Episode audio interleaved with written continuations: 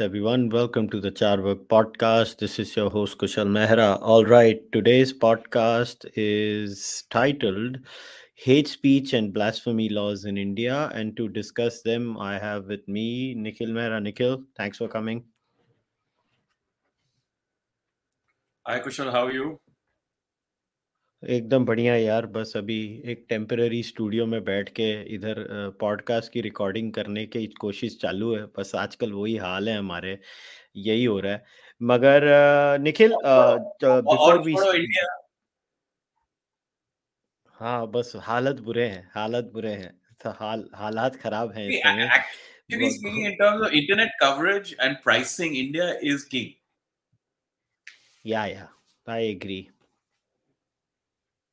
Yep, I agree with you. So, just to give everyone a brief background as to why we are having this podcast today, is that uh, a lot of uh, weeks or months, uh, as far as uh, you know, the the shit show, because there is no other word uh, to to explain this as it was a shit show. So, a lot of things have happened. A lot of water has flown under the bridge uh, as far as you know the Nupur Sharma case is concerned, uh, a lot of uh, unprecedented things have happened. But uh, what I wanted to do was I wanted to take this uh, opportunity to explain to people what exactly is the history of uh, blasphemy in India and um, you know on hate speech in India. Uh, obviously, as part of our research, I even shared with Nikhil. uh, uh, an extremely annoying and godforsaken report that was written by the Law Commission of India in, in I think it was three years ago, uh, which uh, Nikhil had a absolutely great time uh, reading. Uh, as he was saying offline, yeah, just to you know give you guys a brief idea, it was report number 267 on hate speech produced in March 2017. I came across this report two three years ago so, anyways, uh, before uh, I speak any further, Nikhil, now I hand it over to you. Or tu bata. So, two things right off the start. Uh, one, not much water has flown since the Nupur Sharma incident has happened. There's a lot more water that is going to flow before this is done. Uh, and, you know, it might just offer the perfect test case to actually challenge all of this stuff, but for something for which I don't think our judiciary is ready. And actually, they may well be right. Maybe you and I are wrong. Maybe society isn't ready. But be that as it may, it offers a, because you know there is no skirting the issue. Her words are such that you sort of hit at the heart of blasphemy. You hit at the heart of insult to religion. Right? So there's no arguments on, but I meant this, but clear what you meant. Yes, you may say it's reactive, but that you in that moment, when you say reactive, you inherently say, I meant to insult in the same way in which you insulted me. Right? So you can't run away from the argument of insult per se. So it'd be a brilliant test case. But given the events of yesterday, I, this is not the country, this is not the court, and this is not the time.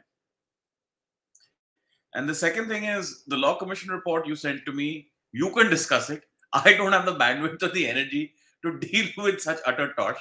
And there are sometimes law commission reports are drafted to be thrown in a bin. This is the first one.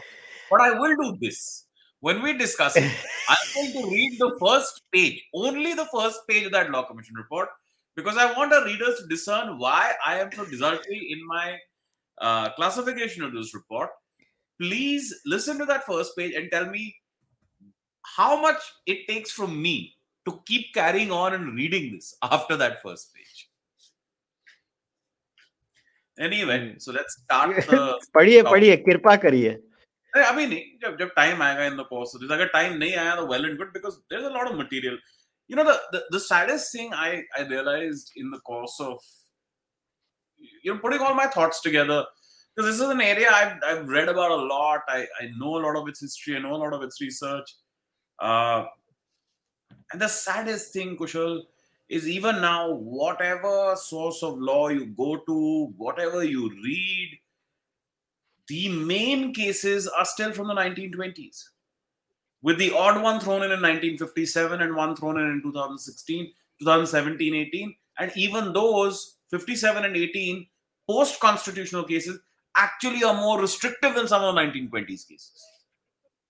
So when we talk about development of the law, there is no development of the law, and I, I've identified good reason for it.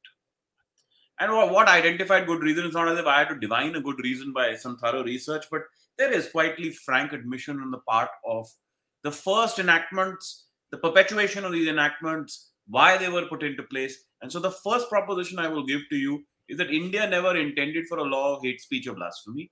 India intended only for a law of control. These legislation, whether it is 153, 153. Ek minute, ek minute. Explain the difference between India intended a law of control and not a law of hate speech and blasphemy. A, How do you discern, I, I, uh, you know, decipher the, the difference? I, I, can't, I can't in one sentence reduce what my entire podcast is going to be. I'm going. This is what I'm going to explain. This proposition is what I'm going to explain. The proposition is okay. that these are not that when it comes to blasphemy or hate speech, right? The biggest trick is establishing an objective standard. When it comes, in fact, to hate speech,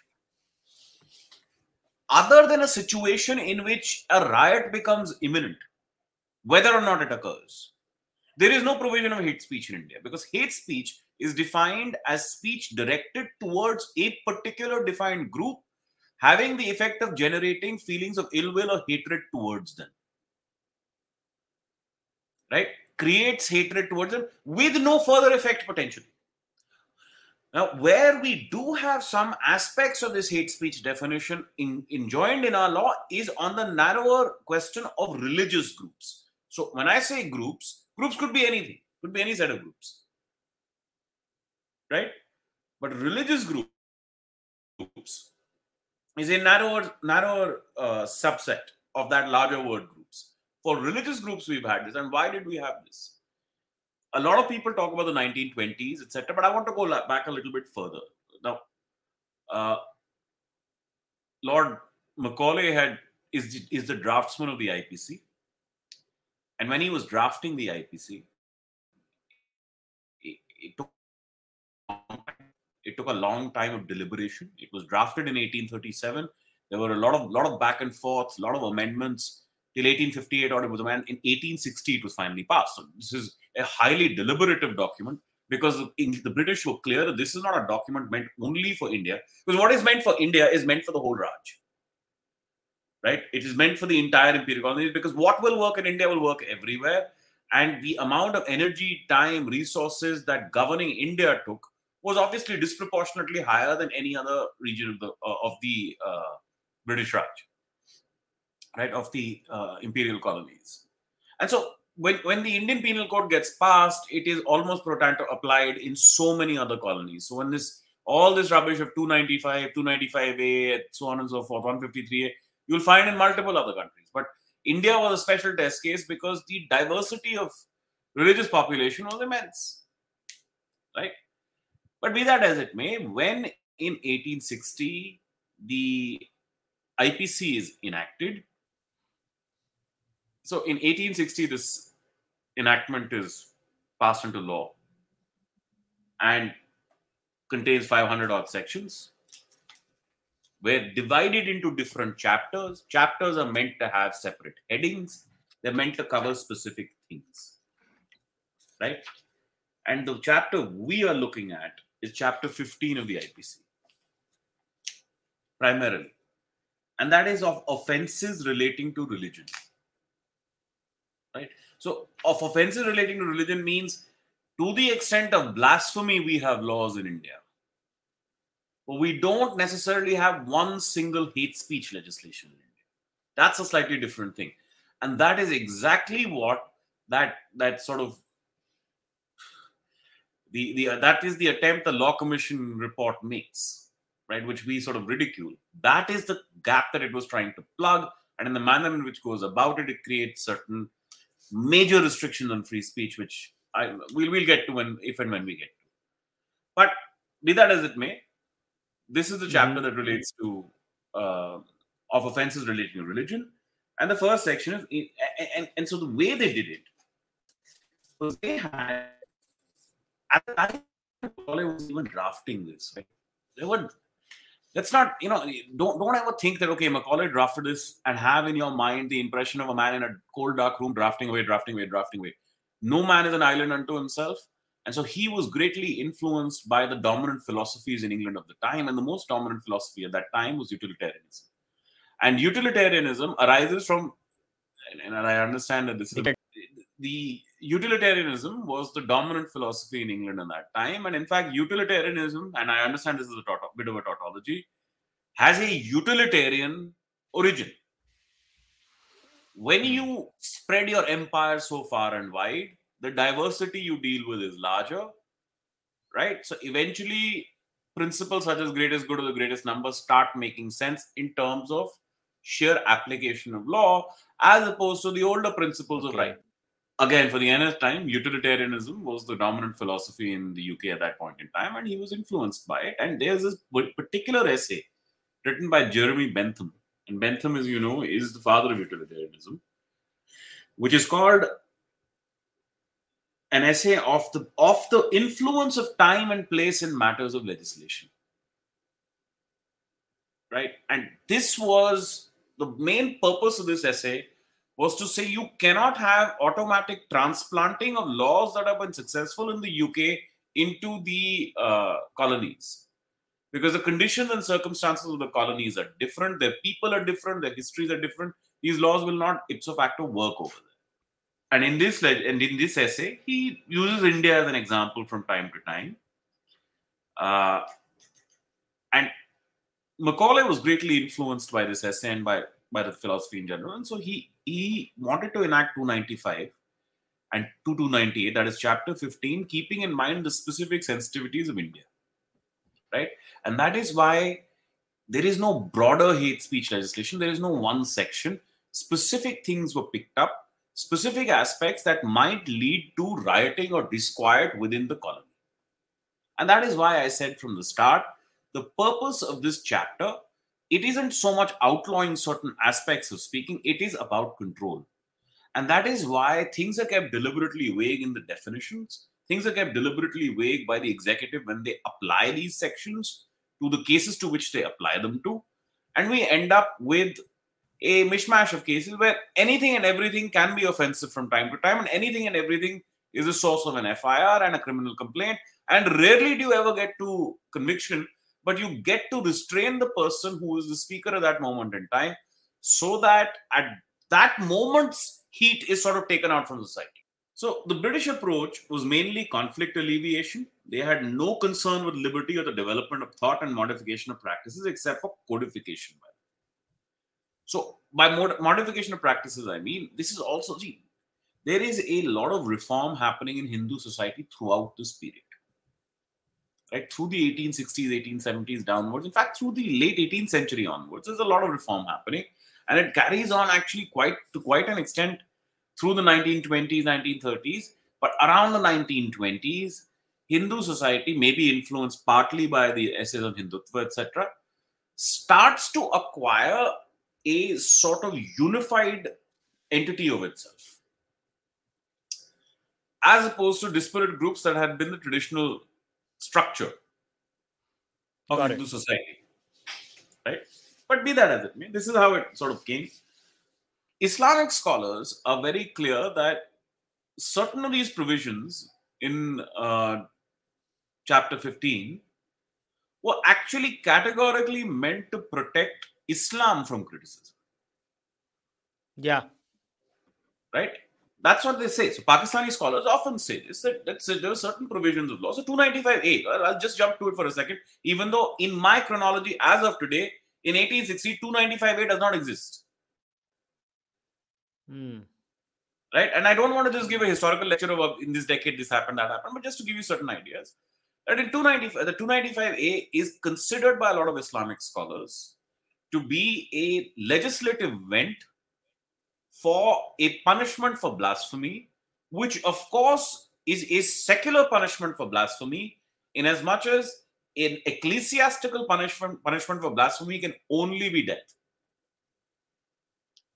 Right? That is where Sartan se juda comes. It doesn't Mhm. come from abstraction from anywhere. And, and when- whenever these sort of statements are made that it is un-Islamic, this is false. This is wrong. These same demands have been made throughout history. These same demands have been effected thoroughly in Pakistan repeatedly over the last uh, century or so, and are constantly done. hmm right? Now, what happens then is that 295A becomes that vent, and the purpose was, the intent was, now that you have that vent, you will not. A, there is a dissuasion from the law into making any statements that might be offensive to various religious groups. And I think I've been quite clear already that the intent and purpose of the British was because India is multi religious, right? And Hindus between themselves solve their own problems. They wanted to pass a chapter that related only to religion and not to groups in general because something very interesting happens at the time at which this is being passed. Initially, when it was proposed, chapter 15 dealt with offense, was actually entitled Offenses Relating to Religion and Caste. So there were caste related practices that they also wanted to bar under these provisions. Uh, but eventually they withheld because they were actually they were fairly wise on this. What they said was if we pass laws that prohibit certain caste practices, for example, one of the laws you'll have to pass is the defilement of Brahmanical stature by the compuls- by the compelled eating of say beef or any other food that would lead to a loss of brahmanical stature hmm or other laws similar similar laws that may be directed towards protection towards lower caste but they felt that eventually this is going these are going to be rules and laws that will be abused by the upper caste to the detriment of the lower caste.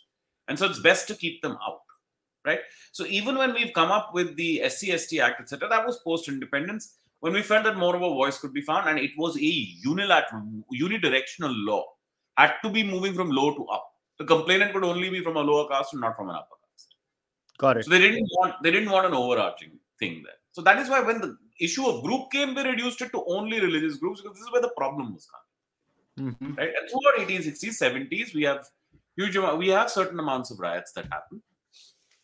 Uh, now, Macaulay himself describes why he passed chapter 15, and I'd like to read that. The question whether insults offered to a religion ought to be visited with punishment does not appear to us at all to depend on the question whether that religion be true or false. hmm And where does this statement come from? This comes from the fact that in any event, similar laws of blasphemy exist in the UK for the protection of the Church of England and of Christianity in general. But that Got is a but but England is a country that is is singular, dominated by a singular religious group. There may be sects, but dominated by a singular religious group. So a law could be made in England directing uh, directing criminal offenses only in relation to one religion. Right. Got and it. so when this when these laws are passed, the clergy in the UK always had an issue saying, look, the way you pass these laws, some of the activities, proselytizing activities that we wish to engage in, where necessarily in the course of proselytization, we will have to nullify or engage with doctrine that comes from other religions, hmm we could very well fall afoul of this chapter 15. And you're doing this the wrong way because that is a false religion and ours is the only true religion. So that's where this first sentence comes from. Hmm. The religion may be false, but the pain which the insults give to the prof- professors of that religion is real. So this is important, right? So now what becomes the subject matter of the legislation? It is the sense of pain that is caused to a person who is a devotee. Now, the problem with this is devotees come with broad ranging sensibility. Some can tolerate more, some can tolerate nothing at all Yeah.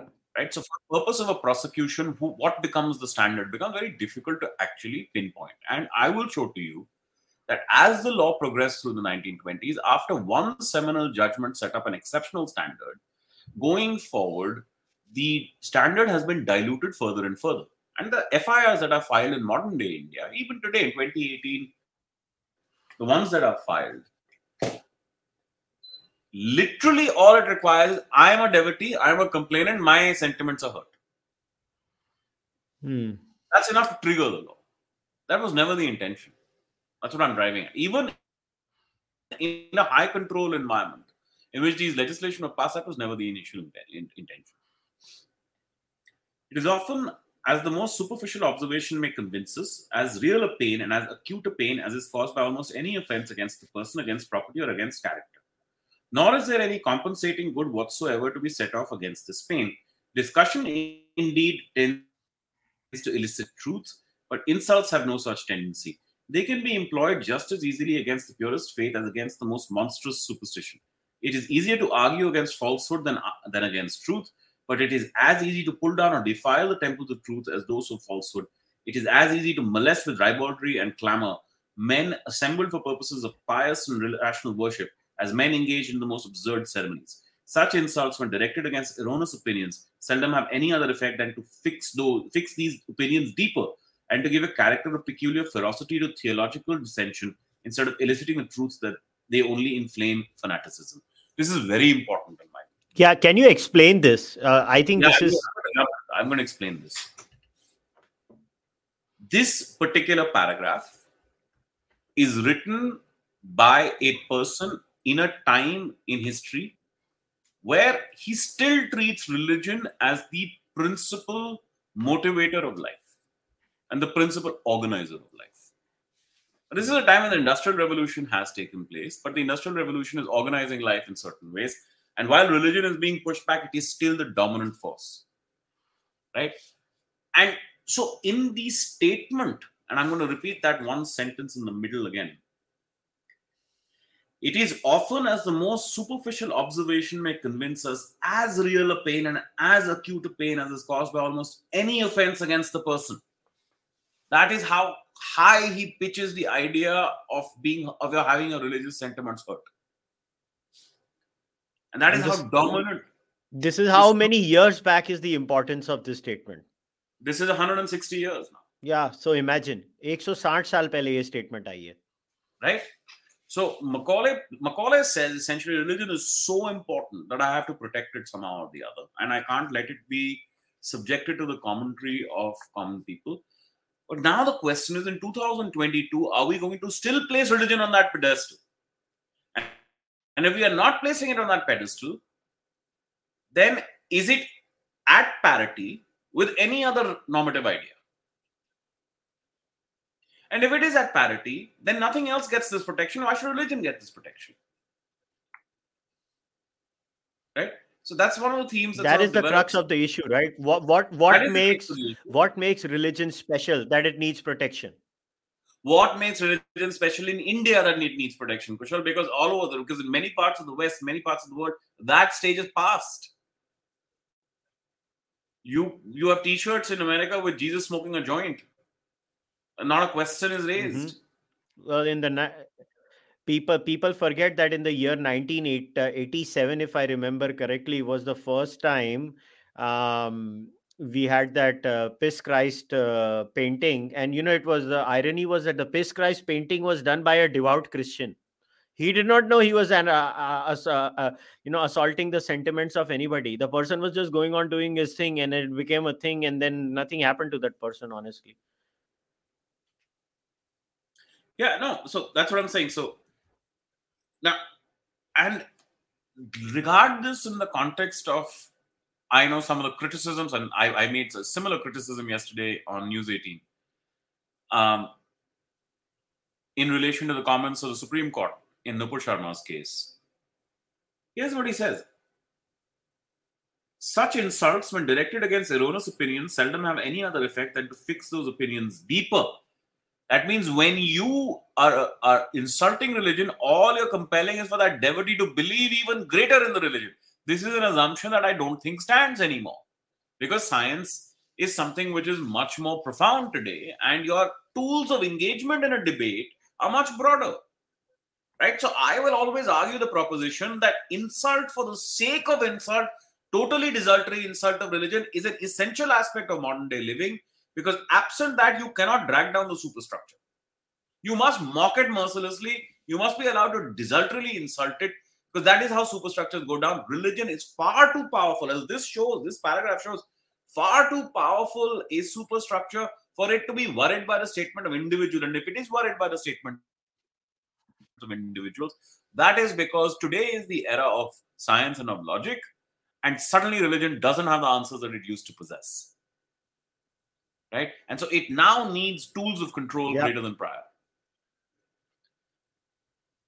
hmm And this is what he goes on to say. The principle on which this chapter has been framed is a principle on which it would be desirable that all governments should act, but from which the British government in India cannot depart without ris- risking the dissolutions of society. It is this that every man should be suffered to profess his own religion, and that no man should be suffered to insult the religion of another.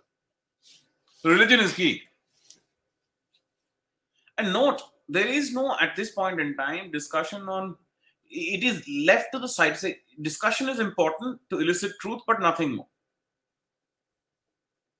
Right? And whereas we know Mhm.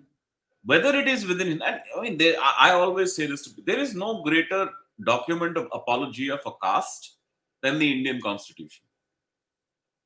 You can write books Mm. such as Baba Babarao has written.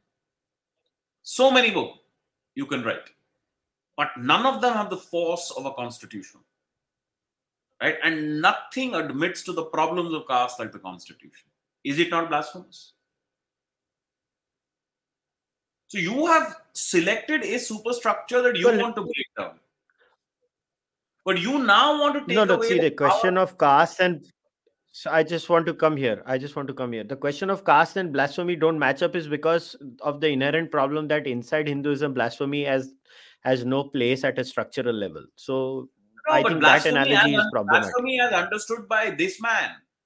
Please understand, I'm talking about an Indian legislation. Blasphemy as understood by Macaulay. The the denigration of caste as a as a practice, as an institution, is hurtful to certain religious sentiments. There's no disputing that fact. That's the standard Mhm. Macaulay has set. So you have now chosen that certain aspects of blasphemy we will conduct for ourselves but we will not leave to ordinary citizens the power for power of exploration of other forms of blasphemy that could lead to better societal change in the future Mm-hmm. right anyway i am going to very quickly run yeah through- but uh, yeah just one question over here. When so i still nikhil I, I don't know. I still find it a little confusing. How how do you still make that difference nikhil that you mentioned in the start about a law being for control or a law being for blasphemy? No no no. So he's he himself is saying it we need to control. We need to make sure that people aren't hurt. We need to make sure that people are not rioting. And that will come that will come further. Please see that that'll get even more and more elucidated as i go through the history of this. This is just the start. At this moment in time he's saying look if i need to maintain control within i'll read that sentence again to you. That's why i read this had this extract out. The principle on which this chapter has been framed is a principle on which it would be desirable that all governments should act, but from which the British government in India cannot depart without risking the dissolutions of society. Right? So he's saying if I don't do what I'm doing here, there's going to be such broad based tumult within Indian society that it will dissolve by itself and our, our control itself will go away.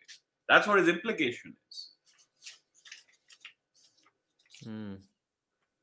right so let me just quickly run through quickly run through these sections so the the first section in this chapter is section 295 which is injuring or defiling place of worship with intent to insult religion of any class right?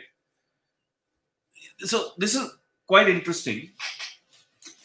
The first section doesn't deal with sentiments or emotions right? Because they started with something substantive Mhm. and they actually started with something very similar to the kind of protections they had for Christianity in the UK, right? Where the idea of defiling or, or damaging was actually about churches. Outside of churches, you would do what you would do, but you couldn't hurt a church, you couldn't hurt a funeral procession, you couldn't hurt a religious procession, that kind of thing. So the symbols of religion, which are the uh, manifest symbols of religion, of, of religion, almost the material symbols of religion, first needed protection. And, Mhm. and for a long time, it was believed that's enough. That'll suffice.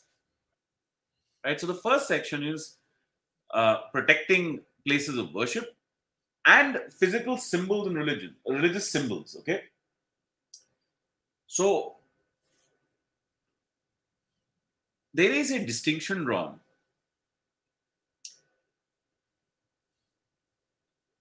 It is not merely places of worship when I read this section. So, whoever destroys or damages or defiles any place of worship or any other object held sacred by any class of persons. Right? So, any other object held sacred would also cover statues, would cover murtis, would cover uh, dargahs. You know that I, I, Nikhil, any other object that is held sacred is such a slippery slope. इसको तो मैं It किधर भी is. लेके जा सकता हूँ. It is, it is, but courts tended to restrict. So they they they, they definitely insisted that if you're going to call the denigration, no, no, no, as a law, it's overbroad. I mean, this is my what am I trying to say to you from the start? This is this is pure control. No, tomorrow if I start feeling as a as a police officer, I go and report to the higher up saying, look, there's something starting to happen. They're starting to fight. But you know, one of these guys had, let's say, the Muslim man. He had taken, he had he had uh, butchered a cow and he had carried beef openly through a Hindu society, through a Hindu colony, right? Passing past a statue of say Nandi, and we could apply 295 to him and at least, you know, get rid of the tension in, in society at this moment. That is why I say these are control provisions, right? So there is a concept, there is a distinction between damage Okay. and defile, and defile is a is is actually a distinct thing. Damage is a physical damage. Damage is defiling Got you it. needn't actually physically destroy the thing that you're defiling right so and this will keep happening from time to time defilement could be done by an untouchable by entering upon a sacred temple or space not meant for them that's defilement right uh, Hmm. it was very interesting there was a there's an old case in which uh, in a fit of anger a person threw a fish into a well right? And they tried to bring it under 295. Eventually, they, they first What? convicted Yeah. him. Yeah. yeah. So that exactly what happened was that the, the appellate court then said that you haven't proved the piety of the well merely because you come and you pray at the well from time to time because it is your source of water doesn't mean it has become a place of worship by itself. Right. So this is the kind Dude, of you, you know what, what what some crazy people will do, right? They'll be like, I see divinity anywhere and everywhere. So if any kind of defilement of my thing and divinity is uh, this, and so 295A for everybody. I mean, no, what not 295A. This is- is 295. This is 295, not 295A. Okay. Right. and this sorry, is and- and what- 295. I what- correct myself. what you're just pointing out is exactly my problem what do what do these provisions do it What they, they protect they protect religion as an ideal higher than other things.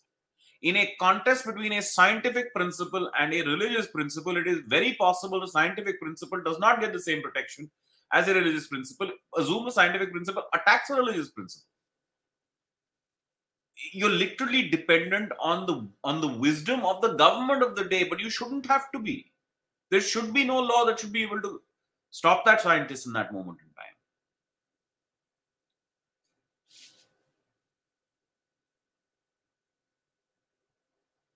Honestly, most of these laws, Nikhil, are so loosely drafted that there is so much scope of misuse.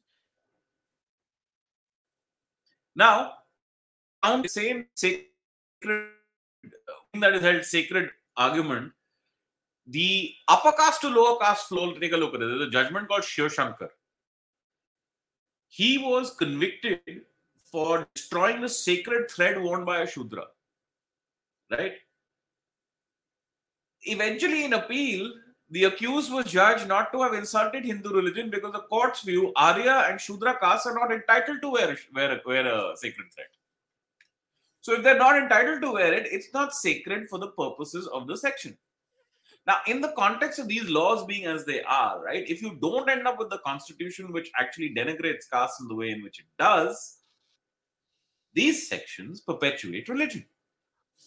Now, you may have some limitations that the constitution has placed, And one would argue majority of those limitations are on Hinduism and very few on, on, on other religions. But in as much as that they exist through the ये बहुत तूने बहुत ही तूने ये जो line बोली है बहुत इंपॉर्टेंट है कि ये जो पूरा ढांचा है ना ये पूरा lopsided against Hinduism है. See, see, that's that's not entirely true. I we did, if you remember, in the Burqa case, we had I had done a review of Article 25, 26, 29, 30. Yes, yes, yes, I remember. They open with the words uh, subject to any law made pursuant to public health, morality, blah, blah. So that could apply to any religion, but then you have to pass the law. The objection has been that while the constitution may permit this kind of in, in transgression into other, you have not done that transgression into other religions in the way in which you have to Hinduism, but there is a rea- reality that Hindu society was in fact evolving quite a lot by itself.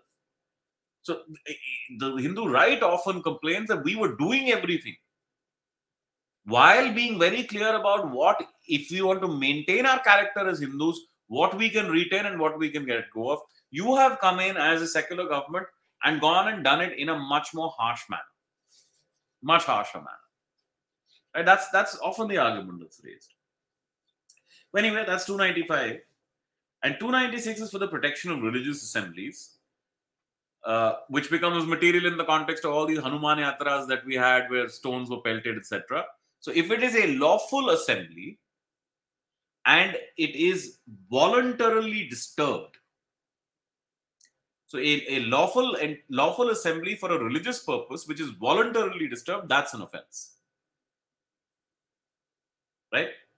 Which is what happened in these cases, in a number of these cases. That's why, you know, the problem that happens is something like this only has a year or two years of imprisonment under the IPC which is probably what is, and which is mm-hmm. maybe not enough of a deterrence. And you have to prove the case, you have to show the person threw a stone. So our lords and masters in government have decided, all right, we'll just bring a bulldozer instead. I mean, these are obscenities. I'm sorry, I will say this from this platform today. In my view, the use of bulldozers in response to allegations of rioting against people, it isn't just illegal or unconstitutional, it is uncivilized to go and break a person's home in this manner. I know rioters are a problem, but you are now what you're trying to do is what you have done throughout in every single podcast I've done with you on criminal law. I have told you whether it is government or it is judges or it is our lawmaking, all of it tries to make up for our inability in law enforcement. And when you keep doing that, you keep damaging rights, and there is no incentive then to actually improve your law enforcement. You must have leave the police to lose case after case after case before they are forced to improve themselves. Otherwise there's no incentive. There's no there's no improvement. Anyway very similarly uh, section 297 is protection of a burial site right that's really a very christian and muslim uh, protection they didn't want you know because you could end up with riots again like if you look at it the entire branch of surgery, mm-hmm. right, was precepted on the smuggling of dead bodies to the first surgeons in 18th century in England, 17th, 18th century in England. Mm-hmm. So, and eventually laws were passed in England that you could dig up buried persons after certain permissions were taken, so on and so forth, and grant that body to science, as it were.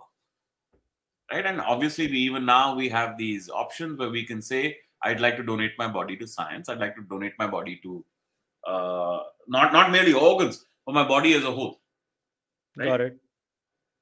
So, you know, you have created. So, so really, the final resting place idea was that and, at that point in time you didn't have this exception for science right you didn't have this exception for so you had a total bar a total bar mm-hmm.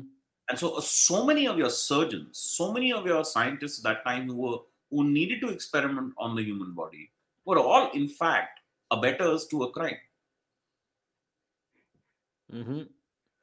They're all in, in, in American parlance because too many people watch American shows. They're all accessories to a crime. Mm-hmm. So the, the urge for control was so strong, and even these simple caveats weren't carved out.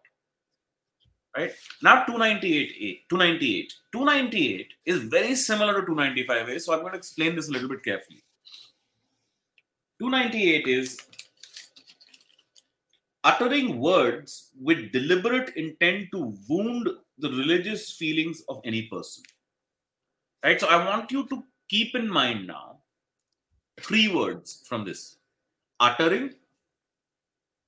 Okay. And uttering makes it spoken as opposed to written. Yeah. yes. Acha, only spoken. This is fascinating. Written kyun nahi, Nikhil? That's why 295A came in. Ah, shabash. When they realize shit, we missed it.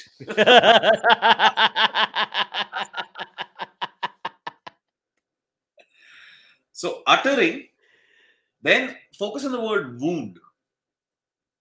Okay? Because 295A will say outrage. And any person. And deliberate is also very important. Deliberate word is also 295A will say any class of persons. Hmm. Three major distinctions. Very interesting. Now, so this is quite self-explanatory. Whoever with deliberate intention of wounding the religious feelings of any person utters any word or makes any sound in the hearing of the person or makes any Hmm. gesture in the sight of the person or places any object in the sight of that person shall be punished with imprisonment of about one year and a fine.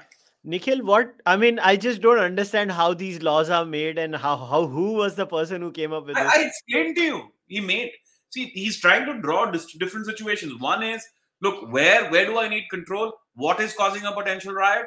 If you go and uh, attack a temple, if you go and throw a, Hear a dead out. cow into a temple, hear me out you hear me out hear me out the man who made this law was coming from a christian background Yeah. his bible literally hurts my religious sentiments through utterances deliberately because that's what his theological No, worldview no, is not. You're wrong on deliberately. This is where you're wrong. This has already been dealt with. Ah, come on man It was never written to hurt you. That's the key.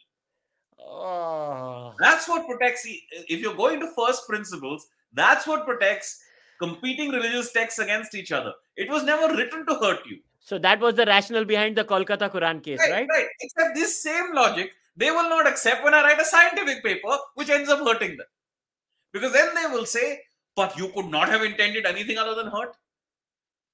But when it comes to the Quran versus Hinduism or, Christ- or, or the Bible versus the Quran, they'll say, oh, no, no, but this was never intended to hurt you at all. That's, why, that's, that's how it was.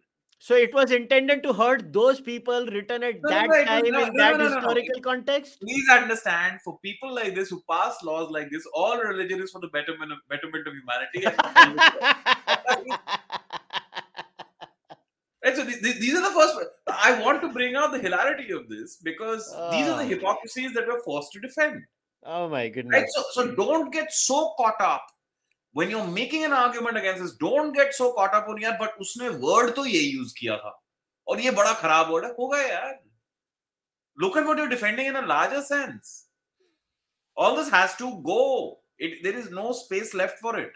How we can are a hundred Nikhil? How can any sensible person defend laws like this? Is what beats for me. a in this hundred and age. sixty. No, no. What do you mean any sensible person? I promise you this, Kushal.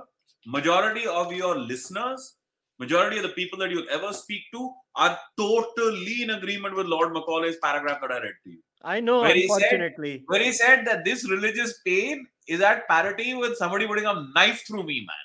Hi, hi, hi, hi. Ethe lagi, ethe. That's that's that that's what all of this is all about, right? Man, we've wasted a lot of time Actually, we haven't. This has been good, but नहीं there's a- नहीं नहीं नहीं नहीं बिल्कुल do not uh, कोई बात नहीं है we if we can't take No, no, questions we Kushal, can't take there'll be questions to explain there'll kar. be a, there'll be a part two on this. yeah like yeah this- we'll do There'll we'll be a do, part we'll do. two because I've got a lot.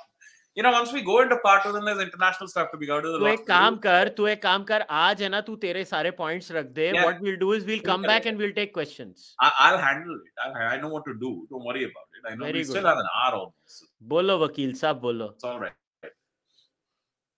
Now, just to narrow down the section, because they also realize that if, and they, they don't realize this out of the goodness of their heart, but let me just read it first.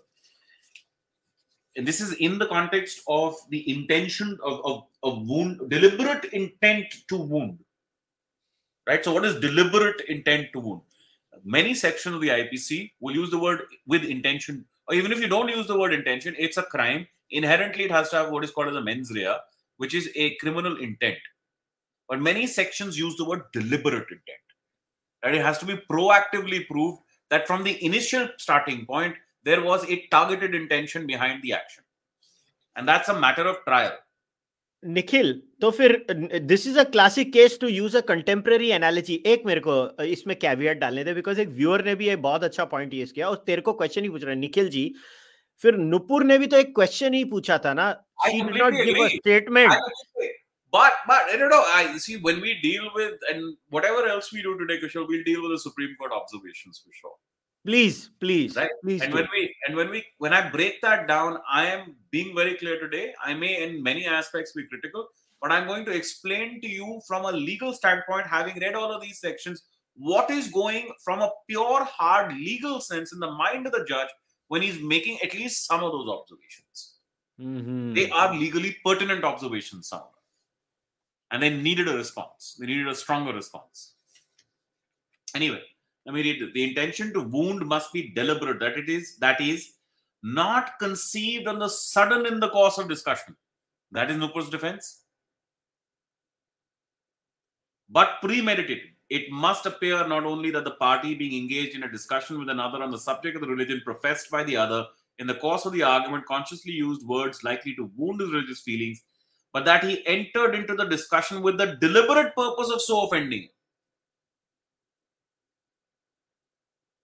I mean, even the Goras had this much wisdom saying, हर चीज को नहीं बना देना यार वरना ये तो रोज आते रहेंगे हमारे को यार मेरी तो सेंटिमेंट हर्ट हो गई I am wounded I am wounded इसको भी अरेस्ट करो उसको भी अरेस्ट करो so they knew that you were like, you know, if you're going to apply the criminal law you've still got because what happens is if you I think of it from the perspective of someone who has a slight malintent in society right if this becomes such a tool of harassment if these limitations are not created the problem is these limitations are manifest limitations a judge can discern it is not always possible for a police officer to discern एक minute ये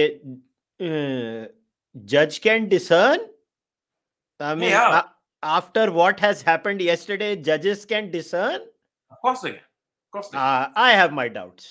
I, I know you do. doubts. I know you do.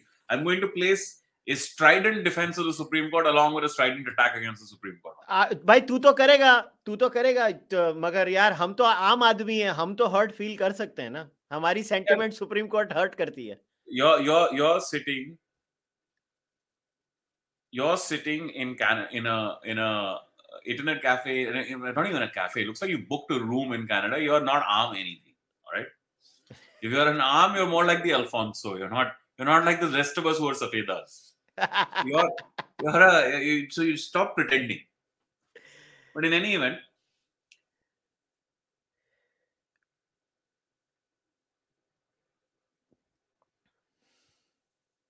I didn't want to read too much of it.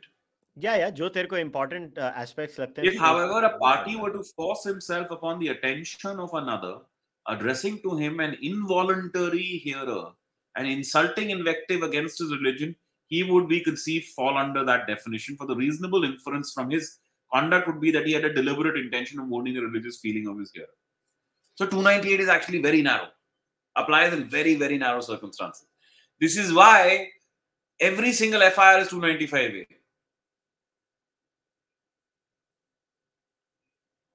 And I want to come back to this. 298 uses any person. And when I come to 295A, I'll show you 295A uses class of persons. But effectively, the way 295A has been interpreted, it has become any person.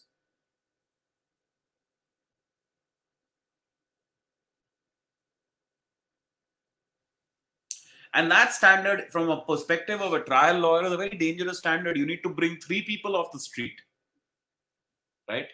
You bring three people off the street, you put them into a courtroom, and they all say, My religious sentiments were hurt.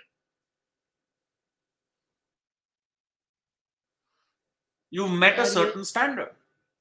ये sentiments है कि टिंडे हैं कि किसी से भी कुछ भी हो जाता है So, this is where Kushal, I'll come back to that podcast we done on free speech, right? Hmm, where I had explained that the much adored judgment under Indian law, Shreya Singhal, that everybody says greatest, most liberal Supreme Court judgment on ever. I mean, I don't even know what to say to people beyond the point. That judgment establishes Oliver Wendell Holmes' standard. If you remember, I told you about clear and present danger. It is Yes. a purely subjective legal standard everything that Macaulay is saying, he could also say this is clear and present danger in my view. So, in an era mm-hmm. when things were at their worst in the 1960s in America, the U.S. Supreme Court came up with came up with the Brandenburg standards, right? Mm-hmm. And what was that standard? That it must be direct incitement to violence, specifically marking out the distinction that violent words are sometimes necessary. Now, you have the 1860s, 70s, 80s, 90s. There are there is a evolving and growing consciousness within Indian society. There is a growing nationalism, but groups are still subgroups are still very strong. And with the advent of Mahatma Gandhi, you get the first set of movements around which everybody can sort of coalesce. And that is the non cooperation movement. And immediately in the 1920s, the Khilafat movement and early 1920s. And the idea was that the Khilafat movement brought a certain unity with between Hindus and Muslims because Hindus joined cause with Muslims on what was essentially a Muslim issue, right? So there are very famous Indian sages who have written about the fact that for any Indian, for any Hindu, Khilafat is an essential dharmic exercise. If you believe in dharma, then you must believe in the dharma of the other as well. So therefore, Khilafat was to be supported. Now, by 1922, non-cooperation is finished, Khilafat is finished, and there is actually a sense of vacuum within leadership in the country at that point in time. The next great movement does not come for almost 10 years. That was civil disobedience. Doesn't come for almost 10 years. Obviously, the Congress is in place. There are other regional parties in place. But that sense of energy, that, sort of, that sense of unity that was coming with these larger movements against uh, the British has certainly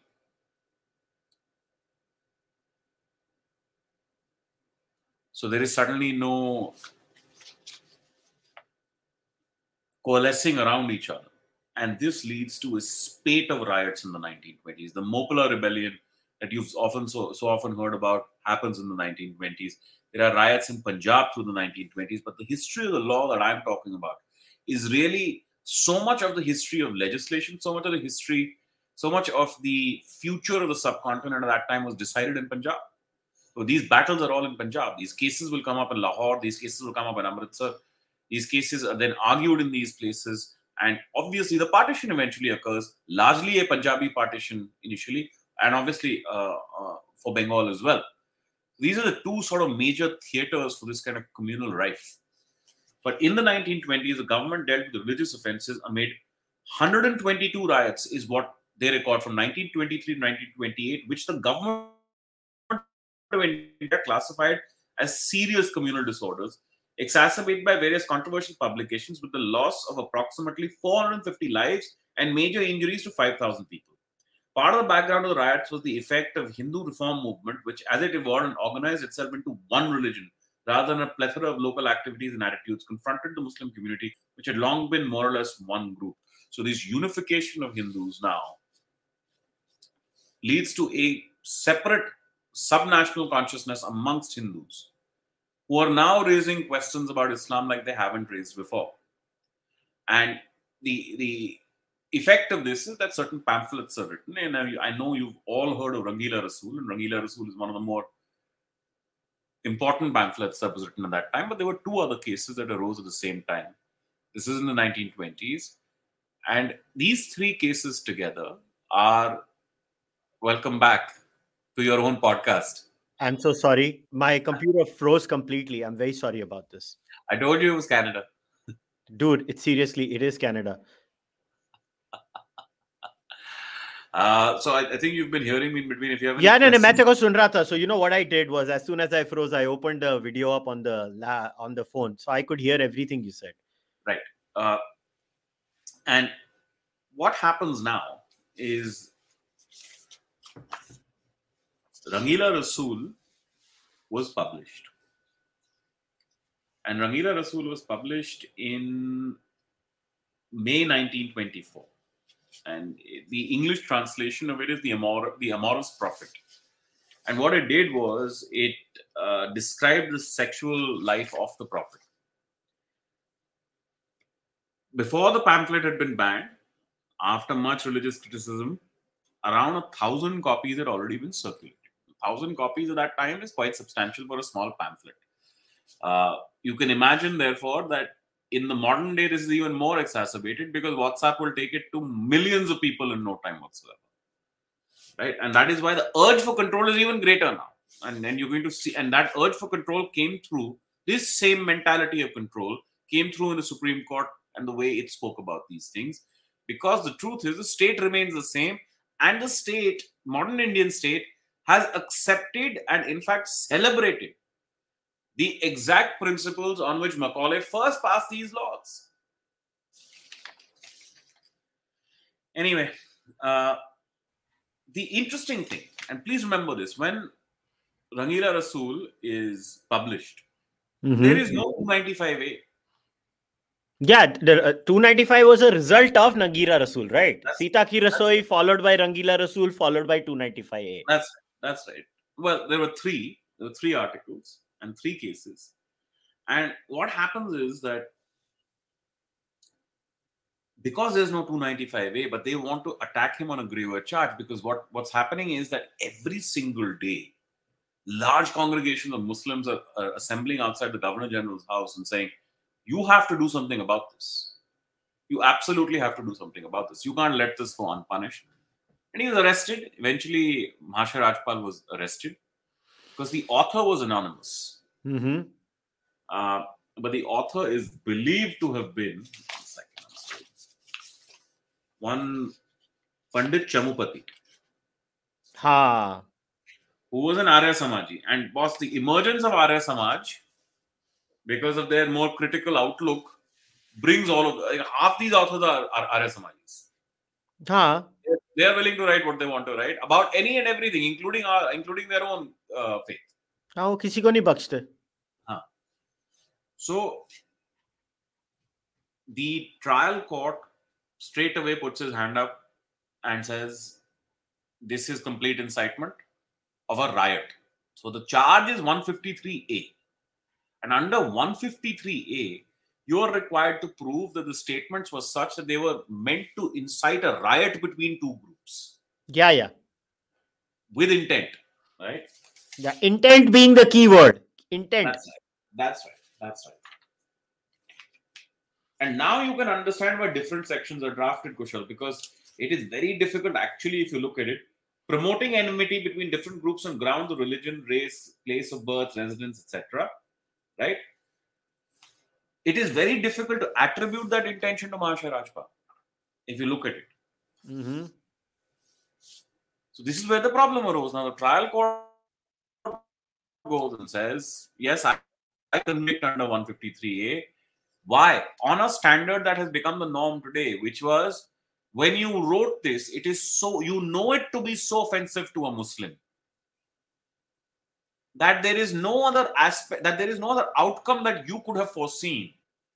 And the natural principle of law, that other than the fact that Muslims would be agitated by this, and then he takes the leap of faith to say, that agitation would eventually lead to riots against Hindus without explaining to us why Hindus would jump into a riot mm-hmm. in the mm-hmm. first instance.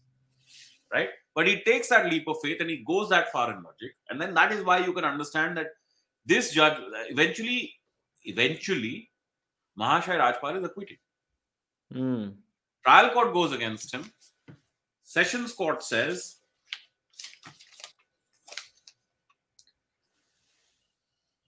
the the pamphlet read as a whole was intentionally offensive, scurrilous, and wounding to the religious feelings of the Mohammedan community.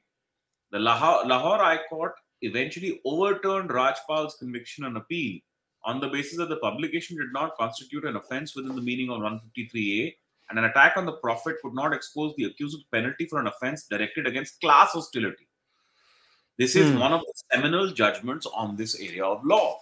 Anybody who ever wants to read about free speech offenses, one of the greatest judgments ever written in the Indian subcontinent uh, is a judgment written in the Lahore High Court by Justice Dalip Singh. And Justice Dalip Singh draws a very important distinction, and I'm going to read just a couple of sentences of what he draws out. Right?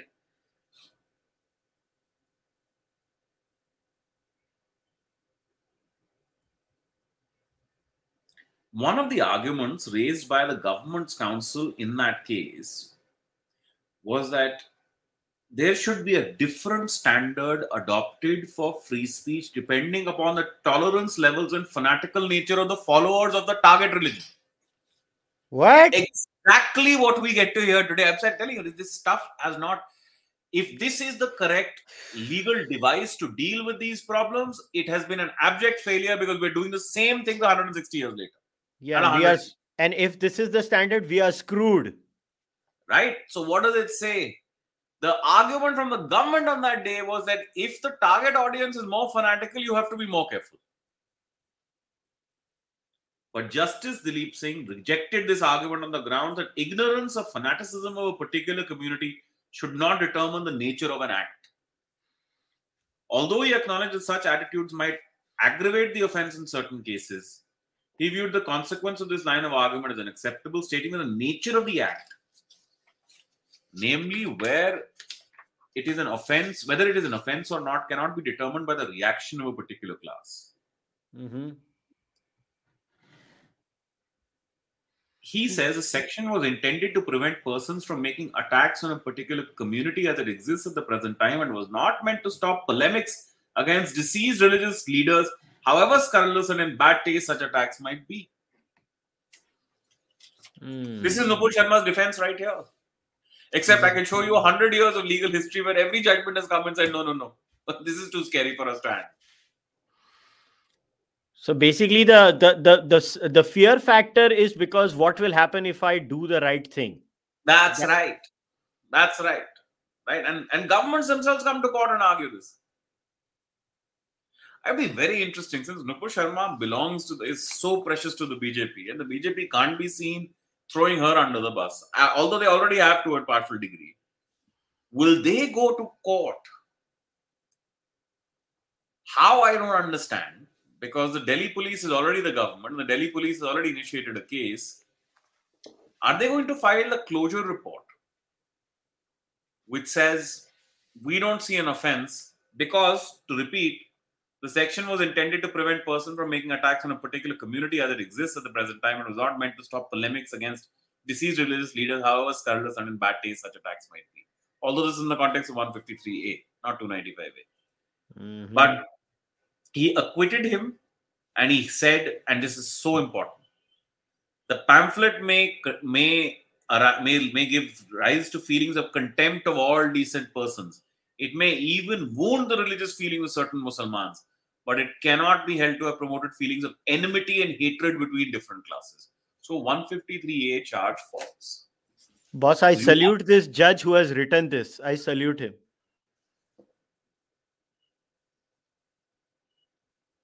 So this is when you are asking me why are so many sections made that sound so close and similar to each other.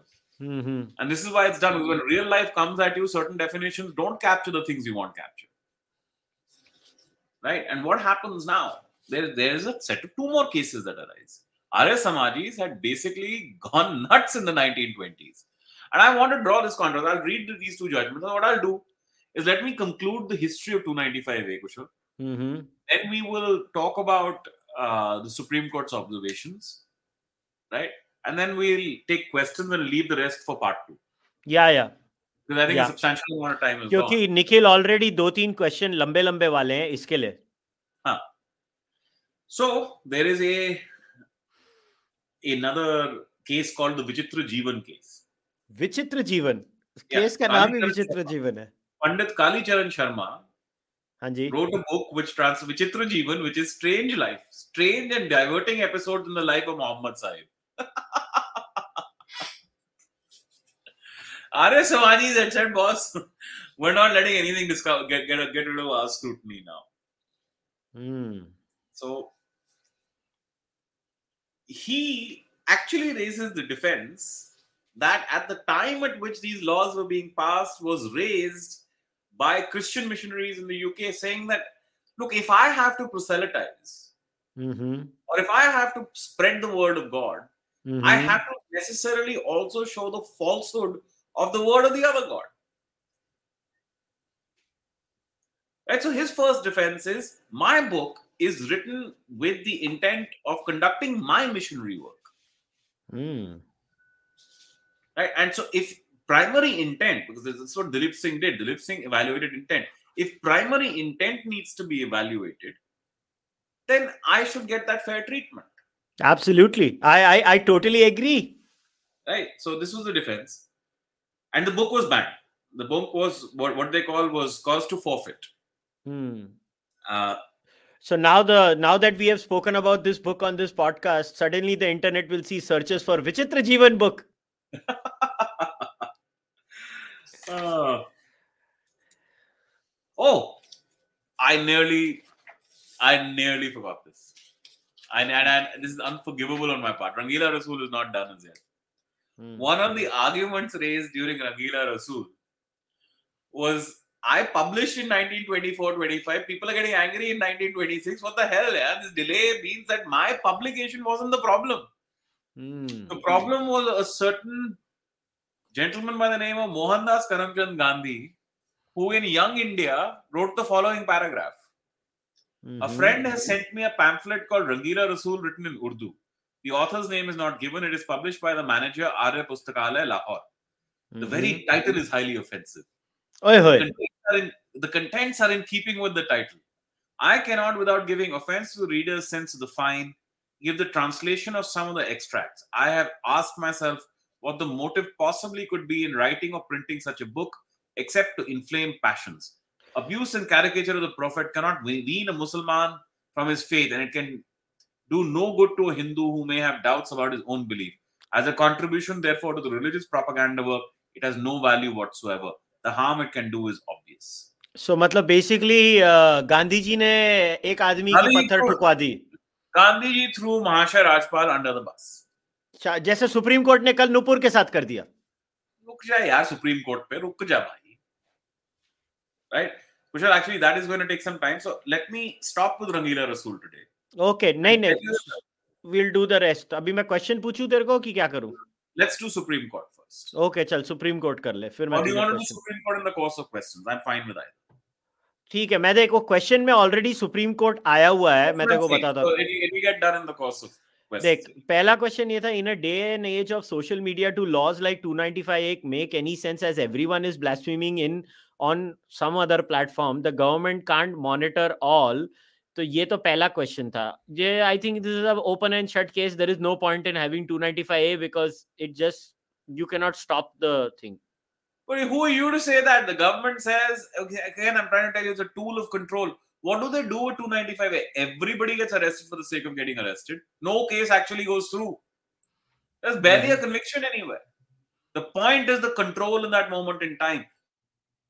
So, so they, they will pick and choose, okay, you I want to arrest, you I will not arrest. Some jackass posting, you know, you and I have both seen the kind of tweets and the kind of Facebook comments that you get. I mean, insanity flows on, on, on Mhm. online. People abuse with impunity each other and their religious faith. Government chooses that these are jackasses, minor people, they don't have an influence. I don't care. Mhm. But when they want to nail someone, they'll say, no, no, no, you did it. Yep, yep, yep. Okay, so the next question is slightly long, and So, I think so no, but to answer that question again, from my perspective, this entire chapter 15 should not stand at all. It should not stand at all. Hmm, and it should be struck down at some point in time. This is not even even with the reasonable restrictions because I still haven't come to what the effect of the constitution is. on these laws, right? And why they were upheld despite the enactment of a constitution, and how at least 124A was initially struck down when 19.2 did not exist, Hmm. when these reasonable restrictions did not exist. So I haven't come to all of that. But Okay. 295A has to go. They, they, all of these sections, I think, should should go in any event. But please look at the mentality of both the courts and the judges. Please look at the mentality of the, the statements being made, for example, by Asaduddin Owaisi. They are the same logic, the same debates that I've discussed in the context, context of Rangila Rasool. Yeah. That you must arrest and you must prosecute. That Yeah. that first sentence that I said to you, that these that Muslim scholars say these sections were introduced to give vent to the concept of blasphemy, which otherwise would only carry the penalty of death. So to take blasphemy out of the ecclesiastical range and put it into the secular lawmaking domain, you have passed these laws and you must enforce these laws. Yep, yep, yep. I agree. I agree. That's what has happened. Now, this is a slightly long question. Uh, there are associations being made between abrogation of blasphemy laws versus the implementation of law and order. That unless the law and order situation is not improved, abrogation of 295A is pointless. How accurate is this comparison? Now I'll add one more subplot to this. And considering the remarks being made by the Supreme Court, where it has basically said what it has said yesterday, and the varying judgments these are not the viewers question. These are my comments added to it so that you know you can make your final comments before we wrap it up. How do we deal with this problem? When the courts do make such uh, you know uh, remarks which are so the- the problematic. first- The first part of this was the observation that 295A is essentially covering for an absence of, uh, of law and a order in this country law, law enforcement capacity is absolutely correct. It's not just 295A. I've shown you that in the context of bail. If you remember my old podcast, in the context of bail hearings, in the context of uh, bail not being granted easily in India. I mean, it's all the same. It's because the police cannot keep a track beyond the point, and they and they, we do not defend free speech. We are too, we are so understaffed, or we are so incapable that all we are doing is prevent a riot. We are not sitting there to protect somebody's free speech in a certain sense. Hmm. Right? That's the first part. Second part is the Supreme Court. Now, first, Kushal, I want you to give me your understanding of what the Supreme Court said yesterday. Well, what the Supreme Court said yesterday, in my eyes, Nikhil, was they were. I can give you uh, my understanding through a parallel analogy. A girl wears certain kinds of clothes. A boy goes and Hey, molests her. and this is blame the victim. Please, please, let's go to the words. I, I understand parallel analogy will come in the analytical element of this. Let's first do what you understood them to have said at all. In literal terms. Well, uh, in literal terms, what I understood was they were saying if Nupur Sharma would not have uttered this, none of this would have happened, and the person in Udaipur would not have died, which is an absolutely ridiculous observation in my view. So that's step one. That part of it is correct, and that part I am absolutely in concurrence with you was wrong, unnecessary, and actually very, very damaging because, in my view, it did several things. So all, many of which go well beyond Nupur Sharma, some of which will visit consequences upon Nupur Sharma. The Hmm. first thing that it did, I think, was to firmly establish the damage that she has. The, when they say the word damage, you have established certain elements of 295A. You have established that you have caused religious hurt. Number one, firmly. Number two, please read that transcript closely. They say, We saw how you were talking about things. Hmm. We saw. Now, I had read to you portions where I had said, What does deliberate intent mean? I'm going to come back to that deliberate intent bit because that becomes very important in this context again.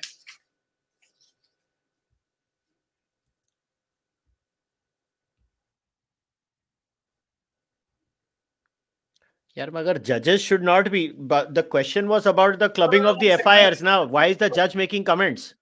No, no, it wasn't. This is the problem again. The petition was not only for clubbing of FIRs. Clubbing of FIRs was an alternative prayer. The petition was actually one for quashing of the FIRs. Okay. Oh yeah, I remember you made this point on your CNN bit also. Yeah, that what they've what you've therefore done is given occasion for commentary on the merits. And on the merits, the Supreme Court turns around and says it's quite clear what you have done. Now they should not have gone as far as possibly should not have gone as far as saying apologize, should have come on TV and apologize to the whole nation, and that everything that has happened ever since is your fault. Because Hmm. that, in my opinion, set up a defense of the reaction theory for Islamists. right? Mm. But they did say certain things that were very important. And now I'm, now I'm going to come to deliberate intent, and I'm going to read this sentence and I'm going to apply it to Nupur Sharma in the context of what the Supreme Court said. Mhm. If, however, a party were to force himself upon the attention of another, addressing to him an involuntary hearer and insulting invective against his religion, he would be conceived fall under the definition. For the reasonable inference from his conduct would be that he had a deliberate intention of wo- wounding the religious feelings of his hearer. Wounding का outraging कर दो बात एक ही होगी. What does Mhm. the court say? The defense immediately raised by the counsel and a valid defense, and something that I have stated in one of my Al Jazeera, on one of the that Al Jazeera program that I had done, was that she was offensive indisputably, but reflexively so. She reacted, and she Mhm. reacted badly. There's no disputing that fact. I I certainly will not accept any dispute to the fact that she, like you could see the red mist descended, and she the way she reacted was very harsh, very desultory, right? But she was reacting. So Yeah, that she was reacting to what Tasleem Rahmani was- said. Various people are calling shivlings as favaras, as fountains, and this is why she reacted the way she did. Mhm. So the court says now that would be a defense that would fall under the idea of there is no deliberate intent. That is the element being made. So the problem is these statements are made in common parlance, but people don't realize the weight of the law behind each statement. And I'm trying to uh, trying to uh, shed light on that. So when you make the statement that there is that this was reactive, that this was on account of the fact that uh, shivlings were being called fa- favaras, you're saying therefore there no deliberate intent. Therefore, in the core, and I'll read the first sentence of this. The, in, in, the intention to wound must be deliberate, that it is not conceived on the sudden in the course of a discussion, but premeditated. So it is not premeditated. That's what the defense is. Right? What does the court say? The court says, but we know what kind of show you set up. You set up a show for a particular agenda, and we understand what that agenda is. That those are the words used by the Supreme Court. What is the court trying to say? The framing of that television show and the manner in which it happened was set up so that this could happen.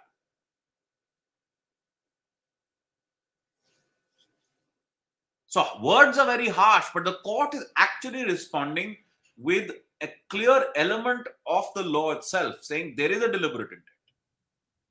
No, but In the Nikhil, shouldn't the court be held responsible for, a- you know, so no, I'm going to. Kushal, one second. First, let me explain what the nature of these, what, what the the unsaid elements of this discussion, because people are only seeing them for the words that they are, and obviously there's a problem. And I'll come to the attack side of this. I will attack it. Don't worry. But I must first explain what the court was doing. Mhm. Right. So on the clubbing of the FIRs, now the council turns around and says, "Look, you have indisputably established a norm for clubbing of FIRs, but when we say that, there aren't. It's not as if there's a ton of judgments on this because they weren't needed. One main judgment came in '98, uh, and after that, clubbing of FIRs became easier. Clubbing of FIRs started to acquire a certain species in this. I think one argument that should have been added is that this is the era of uh, social media and speech travels at unprecedented speed and unprecedented scale, right? The number of people who can hear you so quickly is immense, millions in, in no time whatsoever. So the this idea of causing offense, you could have an FIR in every single police station in this country against Mm. Nupur. Why not? Right? So to prevent this absurdity, especially in speech-related cases, clubbing of FIRs is law needs to develop. But the court was adamant they will not give you that relief. And the only modicum of benefit of doubt I can give to the court is this. The court says, so where do you want this? They say Delhi. I want it in Delhi. Right? Why? Because as per the law, Delhi filed registered an FIR first. Swimmers Club in Delhi. Just for the record, there are nine FIRs in four states, multiple FIRs in Maharashtra, multiple FIRs in West Bengal. But Delhi moved first, so they want everything clubbed in Delhi. So yeah, Delhi. That's where you'll get red carpet treatment. What has the Delhi police done? Nothing. They must have opened the red carpet for you. What is he trying to say there? That this is not effective investigation in Delhi. And that's an important standard for a judge to protect. So the language is all harsh, but for a lawyer, it is decodable. It, it is legal language. It is legal concept stated in common day, in, in common parlance. यार मगर Nikhil One I second, so let me complete this, this this part of it. Right. So so they're saying you're going to get the red carpet treatment. and now go high court to high court, take your judgments. You have the TT Antony judgment. Take it high court to high court and convince them that you are being subjected to a proper investigation in Delhi and therefore their FIR should not be proceeded. And that is why it eventually had to be withdrawn. Now coming to the attack side, right? Now coming to what was critical. No, no, no. Let me let me read a comment because I think it's a very. Should the court not be held accountable for its observations that swings public emotions and can act as instructions to the rest of the system? So put it in technical terms, a Supreme Court judge has no protection from an FIR being filed against them.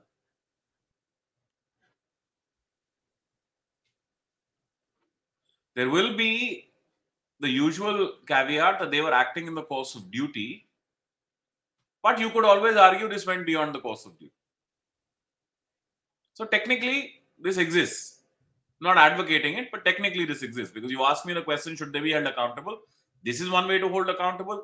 That letter petition sent to the Chief Justice that uh, these remarks must be withdrawn is one other way. Possibly the Chief Justice himself having a word with the judges saying we need to show more decorum. Right? But there are certain things that emerged from all of this question, and this, this was the important bit. One was giving vent to the reaction theory. Right? What do Islamists always say? And what, and what was the what was the argument in Rangila Rasool? We that we can't help it if you behave this way, we will behave this way. If you say certain words, we can only do certain things. It's reaction. What did Rangila Rasool reject? Exactly this. That just because there is more fanatical a response on one side doesn't mean the nature of the act has changed. Hmm. So it's given vent to that. Two, it has quelled completely what I thought was a very important development, which was that the law of clubbing of FIRs need this was a fit case for the development of the law of clubbing of FIRs. So that free speech cases aren't tried any and everywhere. Everybody can go get this relief. And once the Supreme Court clarifies it thoroughly, you can go get that relief from the first magistrate or for the first high court that you go. Instead of everybody coming to the Supreme Court every single day. Right? Number three, I have always tried to argue during the course of this podcast that religious doctrine and religious figures should not deserve any protection.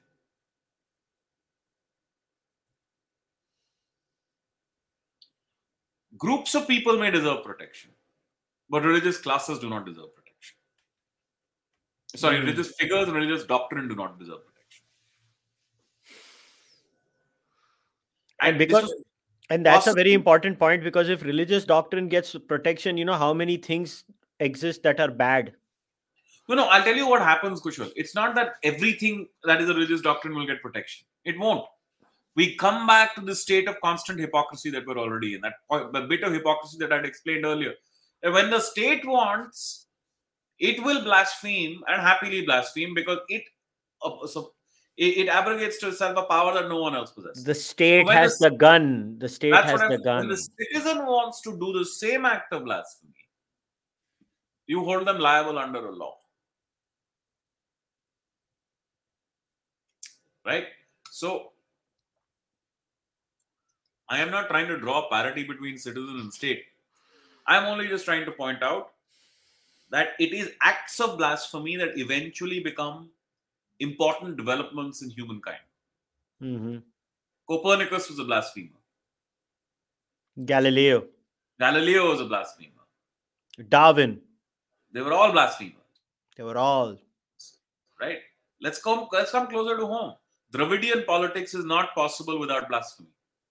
Mm-hmm. By blasphemy, I'm using it broadly in the sense of without hurting religious sentiments of a particular class. I get it. I get it. Class not that we, not that i'm a fan of dravidian politics but yeah doesn't matter doesn't matter doesn't matter it's a legitimate political movement right. that has reaffirmed its legitimacy through repeated electoral victories. absolutely they have every right to exist right. in this country Bahujan, Bahujan politics cannot be done without some some aspect of hurting religious sentiments yeah Manusmriti जो जलाने का अंबेडकर जी ने किया था that's right it cannot be done we've got to get rid of all of these sacred cows yeah, the only sacred cow, Nikhil, everybody knows it's Islamism.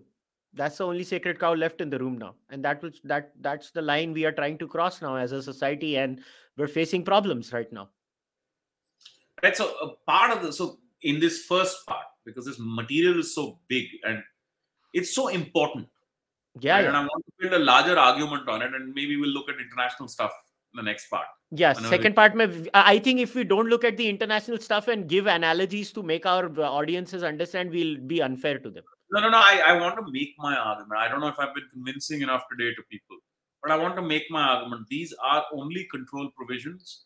They have no basis in any other kind of first principles logic. You have to privilege religion first. If you do not privilege religion, these laws make no sense. And you there is no basis for privileging religion over science, over, over rationality, or over the sentiments of a regular individual. What you are doing by privileging religion is basically giving power to the mob right? Rangila Rasool, great defense. I didn't cause anybody sentimental hurt. It is Mahatma Gandhi's pamphlet that has caused sentimental hurt. Mahatma Gandhi's critique that has caused sentimental hurt, because of which riots are happening. By myself, nothing happened. By the way then then that is the case for Muhammad Zubair because he was the one who put, turned the mob on Nupur For one of the defenses has always been my words, my intention was limited. It is the person who then came and beat the gong and, and drew up the mob together. That's the person who should be charged. well Zubair it is then So these are ripe issues where courts need to now take, in my opinion, they need to take the law a lot forward. What that is, that we'll discuss in the next part because I think your your time allocation is also nearly up. yeah yeah so so and, and i think abhi डेढ़ घंटा भी हो गया nikhil i think people can digest this because these are a lot of complex issues that we have covered today No, but, So but, what- but but second part, you need to take out time. huh?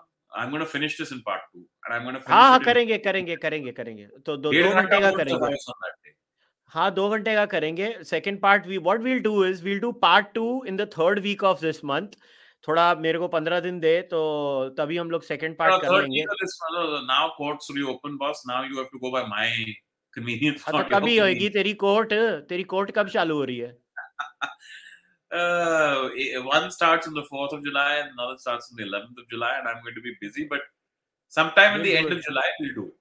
We'll do it. Pakka karenge. So, guys, what we'll do now is this is end of part one. So, imagine how much there, there is left to be covered that we need another two hours in part two. So, as always, Nikhil, buddy, it's always a learning experience hearing from you. And I apologize for all the technical glitches that happened today. I'm trying my best whatever, with whatever I have. So, on that note, uh, as always, thanks a lot. Thank you, Vishal. Thank you so much. Okay, guys, we'll wrap today's discussion up. Please go and follow Nikhil on social media. In the description of the podcast is Nikhil's Twitter handle. Go and follow him. कुछ काम होगा तो दो भैया हमारे lawyer चाचा को वो भी महरा है भले नकली वाला है मगर you no we see the aim of Nikhil and I to do these regular discussions is, is that is Nikhil once told me on the phone that I am shocked by the level of legal illiteracy that exists in India. And Nikhil is right. And I include myself in someone who is legally illiterate. And I just thought this podcast and these sessions that I do with Nikhil could become a perfect opportunity for me to tell people what the law states while Nikhil is telling them and me uh, parallelly too. So we'll wrap today's discussion up. As always, thanks a lot for watching this live and you know listening to this later either on audio or watching this later on YouTube. Uh, please support the Carvaka podcast. Subscribe to my channel, like the video, leave your comments there. Uh, become a member on YouTube, Patreon, buy the merch, UPI. I'll see you guys next time. Take care. Bye bye.